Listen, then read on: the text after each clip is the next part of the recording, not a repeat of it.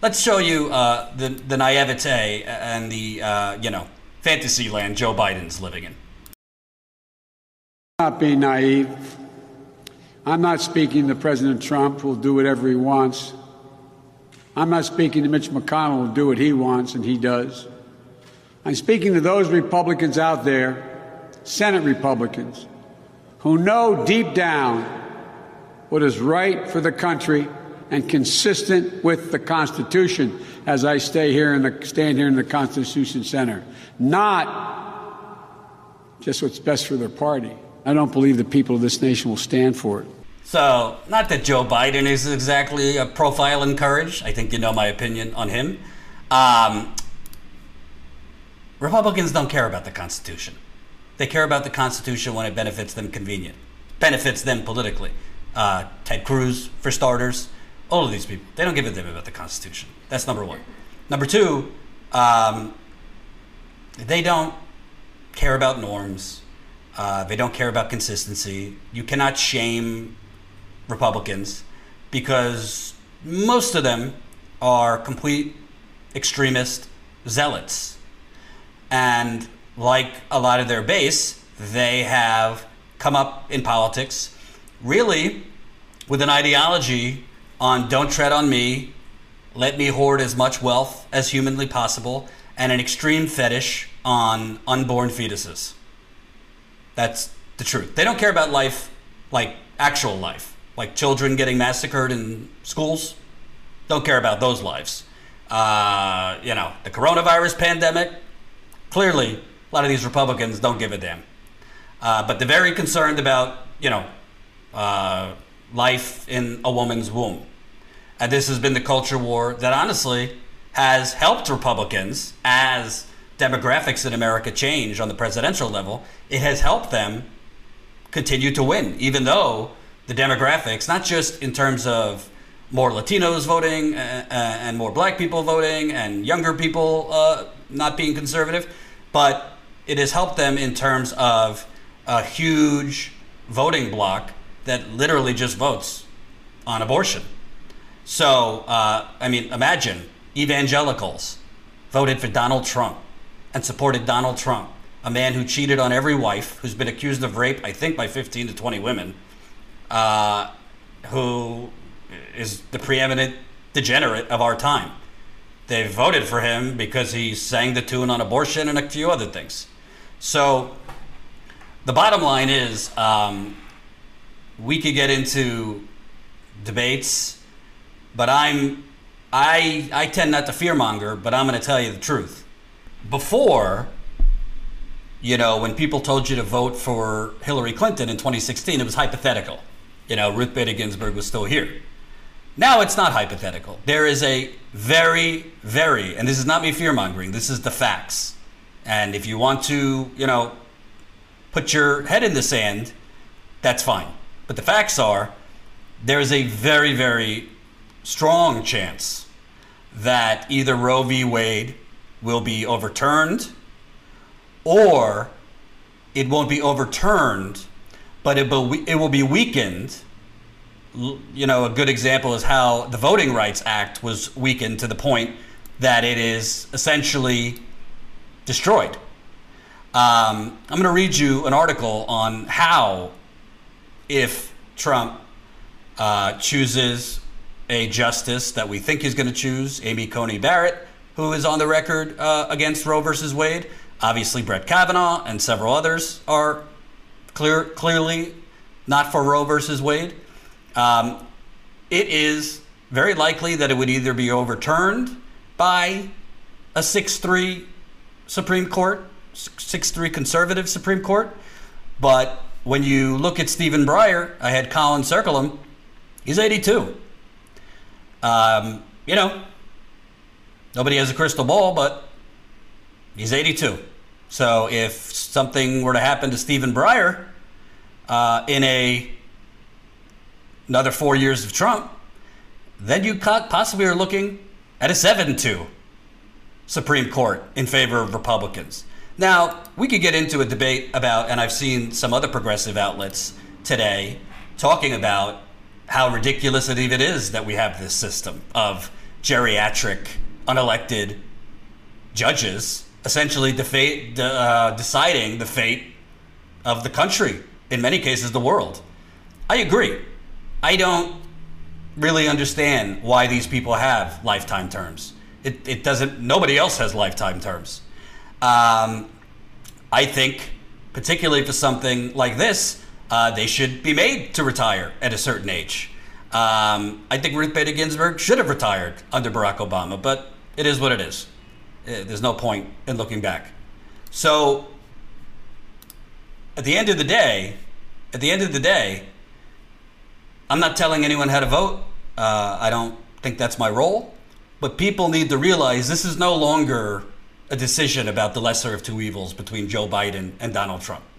This is not what this is about anymore.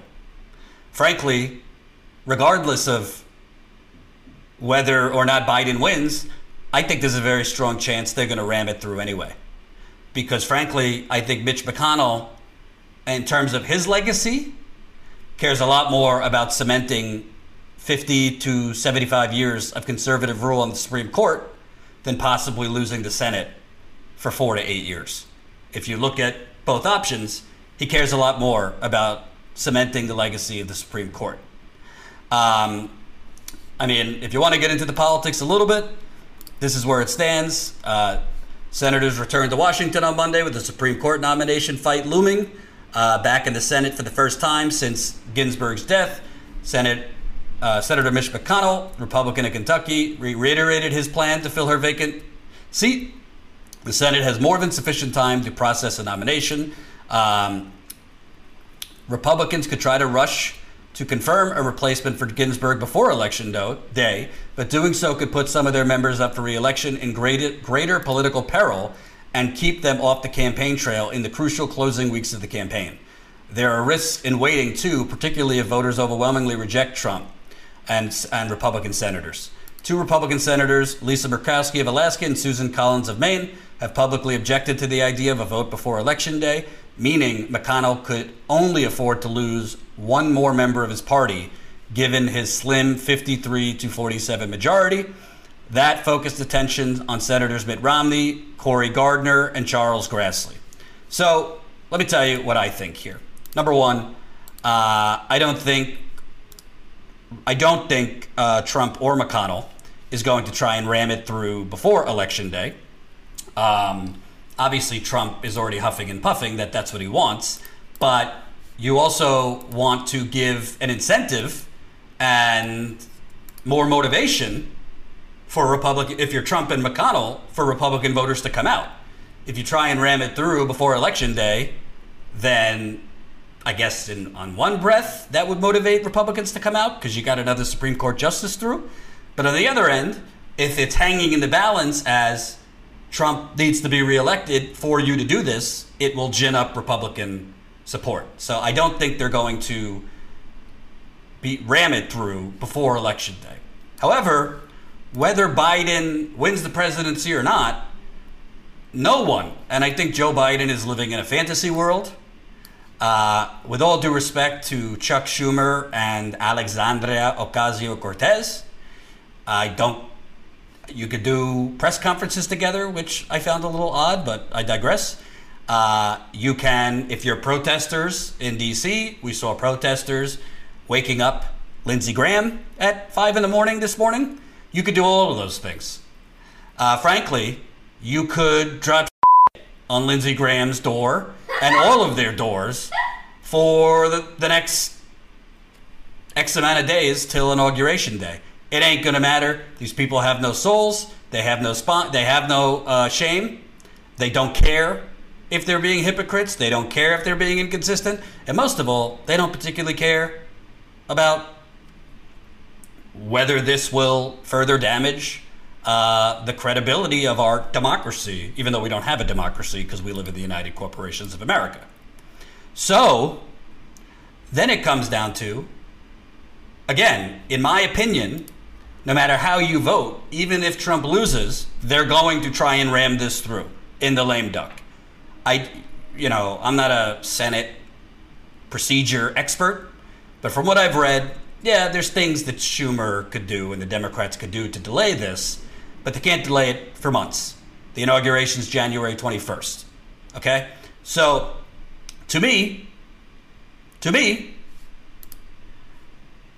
I think this is a true test of whether the Democrats are going to remain feckless for the rest of eternity or they're going to start rolling up their sleeves and going to a knife fight holding a bazooka gun instead of a spoon. Because typically, Democrats hold the bazooka gun, excuse me, hold a spoon as the Republicans bring the bazooka gun. So, what am I suggesting? What am I suggesting? Because to me, again, I don't like Joe Biden. I certainly don't like Donald Trump. But to me, it, it, it this is no longer about uh, lesser of two evils. This is about the next 50 to 70 years of the Supreme Court. And let me be clear whatever people's strategy on voting, you know, I know some think, no, don't vote for Biden because uh, if you keep giving the Democrats your vote, then they're never going to and they're never going to actually come to your side if they know they could just get your vote even though they treat you like crap and don't give you anything you want. It's the um, you know abused uh, battered wives syndrome. We just keep coming back and back for more they call it but again to me this is no longer about that because there is the things that we as progressives want going to be very hard to get through even if they come through legislatively when you have a 6 3 conservative Supreme Court, a lot of that could be struck down. Case in point, the Voting Rights Act was a very non controversial thing for a very long time. I mean, obviously not when it passed, but decades later, it passed with overwhelming majorities in the, in the House, the Senate. Legislatively, both sides did the right thing and just reinstated it. Well, the Supreme Court struck it down. So, who's to say if by sheer um, if if one day God looks down, if there is a God, and we get Medicare for all in this country, who's to say a six-three conservative ju- uh, conservative Supreme Court justice, conservative Supreme Court majority, or if Stephen Stephen Breyer croaks, and again he's 82, he's the oldest one of all of them. Who's to say that a Supreme Court majority of 6 3 or 7 2 can't find a technicality that says Medicare for all is unconstitutional. I mean, I just want to show you the stakes because I do believe, and I'm not trying to be fatalist, but I do believe there's a very good chance that Roe versus Wade would either be overturned or severely weakened if Trump is able to confirm a sixth conservative judge. Let me just read you a little bit of this. Here's how the process to potentially topple Roe might play out. Number one, state legislatures would pass laws that make it overtly illegal to have or perform an abortion. Although SCOTUS ruled in Roe that women have a fundamental constitutional right to have abortions, later case law narrowed Roe's reach by ruling states could regulate abortions, from parental and spousal consent law to mandatory waiting periods to physician licensing privileges. States have passed many laws that make the process of, of obtaining an abortion more complex. State legislatures have been standing by for years, waiting to pass laws that clearly conflict with Roe, either by requiring overly burdensome regulations or by banning abortions altogether. Until now, passing such statutes wasn't a good move because they were bound to be struck down when the statute was questioned as part of litigation. A strong conservative majority on the Supreme Court, however, might welcome the chance to reconsider the Roe rule, and some states would be more than willing to create an opportunity for it to do so. Those states already saw Brett Kavanaugh's confirmation to the Supreme Court as an opportunity to push aggressive legislation. Number two, someone, or more likely some group of people, will sue. That litigation will begin in federal district court and make a beeline for the Supreme Court. It is possible that the case would even be fast tracked because cases involve pregnant cases involving pregnancy have an inherent urgency. When the Supreme Court hears the case, the conservative litigants will argue Roe v. Wade should be overturned and that a right to have an abortion should not be read into the established right to privacy under the First Amendment. And by the way, that is, Roe v. Wade was ruled in large part based on those grounds, uh, an implied right of privacy under the First Amendment. If that argument prevails, then individual states could be permitted to legislate against abortion. Abortion would still be a matter of state law, but there could be but there could be less limitations on how states would be permitted to legislate. Number three, conservative justices will band together and change the role, rule. There are several road there are several roads the Supreme Court could take to undo Roe. The court could explicitly overturn Roe, ruling that abortion is not a fundamental right after all, and leave the states to legislate however they wish. Alternatively, the court could distinguish the case from Roe, rule that there is some legal right to have an abortion, but narrow that right considerably. I'll put this in the super chat if you want to read. But the bottom line is, folks, make no mistake about it. It's very rare that you hear from me something is a certainty. I believe it is a certainty that if Trump is able to uh, nominate a sixth conservative, particularly one that is on the record, like Amy Coney Barrett, believing that Roe versus Wade was passed in a faulty manner, that, and being pro-life, uh, it does. They don't need to straight up overturn it to make it ineffective. They can weaken it. Uh, they could give more power to the states to weaken it. And then if they do that, yeah, if you're in New, you know, let's say they don't overturn it, but they severely weaken it, yeah, if you're lucky and you live in New York or New Jersey or California, you'll probably still have access to an abortion because these are democratic states. But Republican states all over the country, including Texas, Louisiana, Florida, that have spent God knows how long weakening, they're going to be free to do that. And there's going to be very, very, um, not much that, you know, women's rights group could do to stop it. So those are the stakes. I'd like to uh, read something. This is from um, uh, a law uh, a law professor and historian of the Supreme Court, Sam Moyn, uh, in Jacobin, and this stood out to me. The question was one of the reasons that John Roberts has become the new swing justice is there's this well publicized concern that he has about the legitimacy of the court in the eyes of the public. If Trump manages to get another hard right nominee on the court, and there is a uh, non Roberts hard right majority, is there a possibility that we see the court moving in an even further right direction, regardless of what he thinks? This was the answer. Oh, undoubtedly. John Roberts is disempowered in that case, and the justices further right make gains. Now it's plausible that not just Roberts, but in some cases Brett Kavanaugh would join a centrist bloc with Stephen Breyer and Elena, Elena Kagan. The conservatives have different issues they care about and are not always in lockstep. Only maybe Clarence Thomas is a fan of Trumpism, but the rest are not just products of an earlier phase of the conservative movement, but faithful to it. And they have other games than Trump himself has, notably when it comes to abortion. But there's just no doubt that affirmative action, which is probably already dead, is on the way out if Ginsburg is replaced by Trump, and abortion may not last long. The most frightening possibility is the constitutional invalidation of the administrative state, which may already be in the cards no matter what. And in general, the jurisprudence will move to the right because Roberts will no longer be the swing vote. I also think there's something else about, aside from abortion that we need to be talking about. If you haven't noticed, conservatives are trying to criminalize protest. I mean, we know what's going on with Julian Assange. I've been covering the extradition hearing uh, going on in the UK, but all over the country, conservative Republican governors are trying to criminalize protest. Now, uh, Ron DeSantis, a Trump mini me, is calling for further penalties for protest. DeSantis told reporters during a news briefing today uh, uh, that a new bill would charge protesters with felonies for damaging property and inflicting injuries, as well as sentence them to mandatory jail time for hitting a law enforcement officer. The bill, which state lawmakers will consider during next year's legislative session, would also bar protesters who commit crimes from receiving state benefits or working for the state.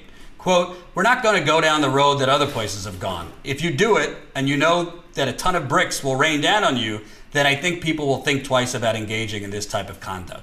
Let me tell you, as somebody who's been, ain't my first rodeo, I've been to Standing Rock, I've been to many, many cities with protests.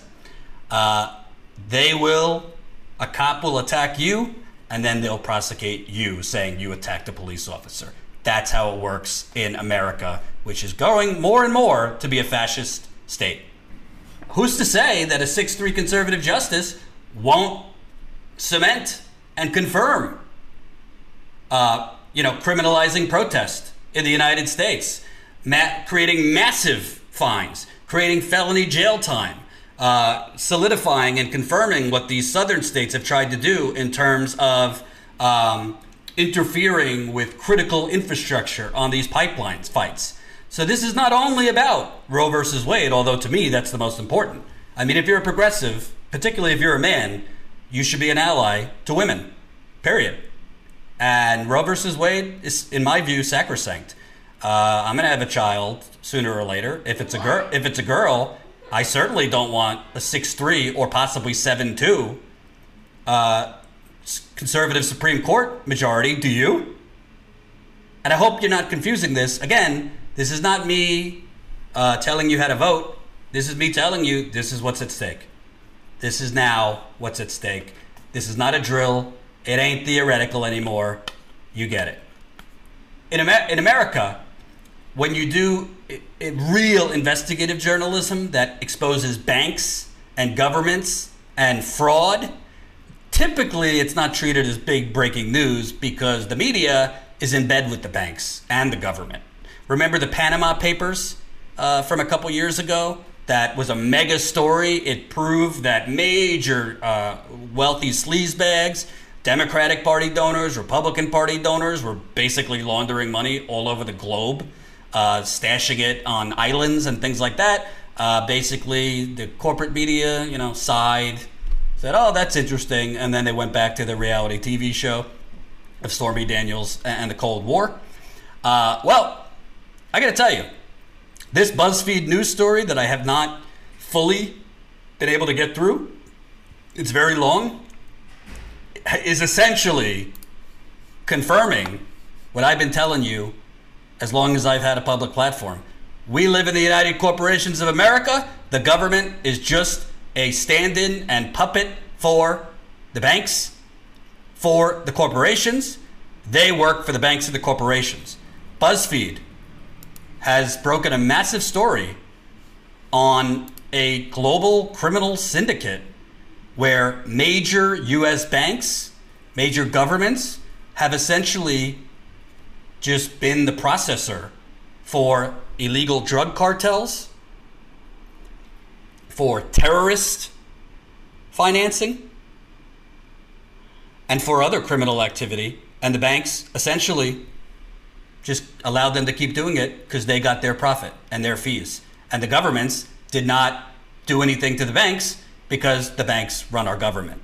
I'm not going to read the whole story, it's pretty long. I would encourage you, if you have time, try to get through as much of this story because in a sane society with a responsible media, yeah, I know there's a pandemic and RBG just died. They should find time. This should be leading many broadcasts. This is a big deal. This story uh, that BuzzFeed broke. Credit to them uh, for a really, really important story. A huge trove of secret government documents reveals for the first time how the giants of Western banking move trillions of dollars in suspicious transactions, enriching themselves and their shareholders while facilitating the work of terrorists, kleptocrats, and drug kingpins. And the US government, despite its vast power, fails to stop it more like enables it. Today, the FinCEN files, thousands of quote, suspicious activity reports, and other U.S. government documents offer an unprecedented view of global financial corruption, the banks enabling it, and the government agencies that watch as it flourishes. BuzzFeed News has shared these reports with the International Consortium of Investigative Journalists and more than 100 news organizations in 88 countries. This was a two year investigation, by the way, from BuzzFeed. These documents, compiled by banks, shared with the government, but kept from public view, expose the hollowness of banking safeguards and the ease with which criminals have exploited them. Well, banks don't have safeguards because the Democratic Party of the 1990s deregulated banks. Thank you, Bill Clinton, Joe Biden, and the rest of them. Profits, and well, Republicans were with them too. profits from deadly drug wars, fortunes embezzled from developing countries, and hard earned savings stolen in a Ponzi scheme were all allowed to flow into and out of these financial institutions despite warnings from the bank's own employees. You see, before I go on, this is why I never really bought Elizabeth Warren's campaign, other than the fact that she doesn't stand for anything, you know, left Bernie standing at the altar twice, and many other things, because you can't regulate your way out of corruption, right? Elizabeth Warren, her main thing was putting the regulators back in place. Um, you know, uh, putting the cop back on the beat. You know, not fundamentally changing the rotten system, but deregulated blanks. Did I say that? I meant banks. Sorry, a little hungover.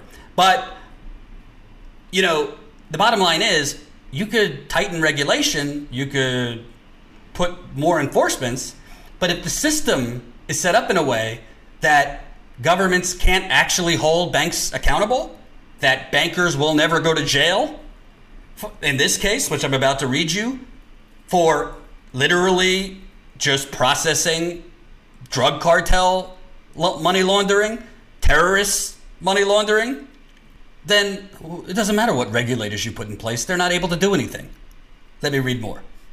Money laundering is a crime that makes other crimes possible. It can accelerate economic inequality, drain public funds, undermine democracy, and destabilize nations, and the banks play a key role. Quote, some of these people in those crisp white shirts in their sharp suits are feeding off the tragedy of people dying all over the world, said Martin Woods, a former suspicious transaction investigator for Wachovia. Laws that were meant to stop financial crime have instead allowed it to flourish. So long as a bank files a notice that it may be facilitating criminal activity, it all but immunes itself and its executives from criminal prosecution. The suspicious activity alert effectively gives them a free pass to keep moving the money and collecting the fees. Let me read that again. Laws that were meant to flourish, meant to stop financial crimes, have instead allowed it to flourish. So long as a bank files a notice that it may be facilitating criminal activity, it all but immunizes itself and its executives from criminal prosecution. That's like if the getaway driver to the bank robbery like sends a, an alert, "Hey, I'm I'm facilitating the bank robbery. If you get if you send the note beforehand, you can't be criminally prosecuted, even though you're driving the getaway car. That's insane. The Financial Crimes Enforcement Network, or FinCEN, is the agency within the Treasury Department charged with combating money laundering, terrorist financing, and other financial crimes. It collects millions of these suspicious activity reports, known as SARs. It makes them available to U.S. law enforcement agencies and other nations' financial intelligence operations. It even compiles a report called Kleptocracy Weekly that summarizes the dealings of foreign leaders such as uh, Russian President Vladimir Putin. What it does not do is force the banks to shut the money laundering down. In the rare instances when the U.S. government does crack down on banks, it often relies on sweetheart deals called deferred prosecution agreements, which include fines but no high level arrests. Thank you, President Obama. The Trump administration has made it even harder to hold executives personally accountable, under guidance by former Deputy Attorney General Rod Rosenstein, that warned government agencies against piling on. Yes, why would we pile on Bank of America, Wells Fargo, Chase, Wachovia, uh, AIG, Countrywide, for bringing down the global financial system, for foreclosing on your home illegally, and draining your savings that you worked hard for. Why would we pile on those sinners? But the FinCEN, FinCEN files investigation shows that even after they were prosecuted or fined for financial misconduct, banks like JP Morgan Chase, H- HSBC, Standard Chartered, Deutsche Bank, and Bank of New York Mellon continued to move money for suspected criminals. Sus- suspicious payments flow around the world and into countless industries, from international sports to Hollywood entertainment to luxury real estate to Nobu sushi restaurants. They filter into the companies that make familiar items from people's lives, from the gas in their car to the granola in their cereal bowl. The FinCEN files expose an underlying truth of the modern era the network through which dirty money traversed the world have become vital arteries of the global economy. They enable a shadow financial system so wide ranging and so unchecked that it has become inextricable from the so called legitimate economy. Banks with household names have helped to make it so. BuzzFeed's investigation shows that Standard Chartered moved money on behalf of Al Zarooni Exchange, a Dubai based business that was later accused of laundering cash on behalf of the Taliban. During the years that Al Zarooni was a Standard Chartered customer, Taliban militants staged violent attacks that killed civilians and soldiers. HSBC's Hong Kong branch allowed WCM 777, a Ponzi scheme, to move more than 15 million, even as the business was being barred from operating in three states. Authorities say the scam stole at least 80 million from investors, mainly Latino and Asian immigrants, and the company's owner used diluted funds to buy two golf courses, a 7,000 square foot mansion, a 39.8 carat diamond, and mining rights in Sierra Leone. Jesus. Bank of America, Citibank, JP Morgan Chase, American Express, and others collectively processed millions of dollars in transactions for the family of Viktor Khrapunov, the former mayor of Kazakhstan's most populous city. Even after Interpol issued a red notice for his arrest, Khrapunov, who had already fled to Switzerland and who claims the allegations are politically motivated, was later convicted in absentia on charges that included bribe taking and defrauding the city through the sale of public property. The banks mentioned in this story said they could not comment on specific transactions due to bank secrecy laws. Oh, I'm sure. Their statements can be found here. By law, banks must file suspicious activity reports when they spot transactions that bear the hallmarks, hallmarks of money laundering or other financial misconduct, such as large, round number transactions or payments between companies with no discernible business relationships. Suspicious activity reports are not by themselves evidence of crime, but FinCEN's director, Kenneth Blanco, has called them vital for law enforcement investigations. So, and for more than a year, BuzzFeed and its partner news organizations across the world mined the information on these tens of thousands of pages.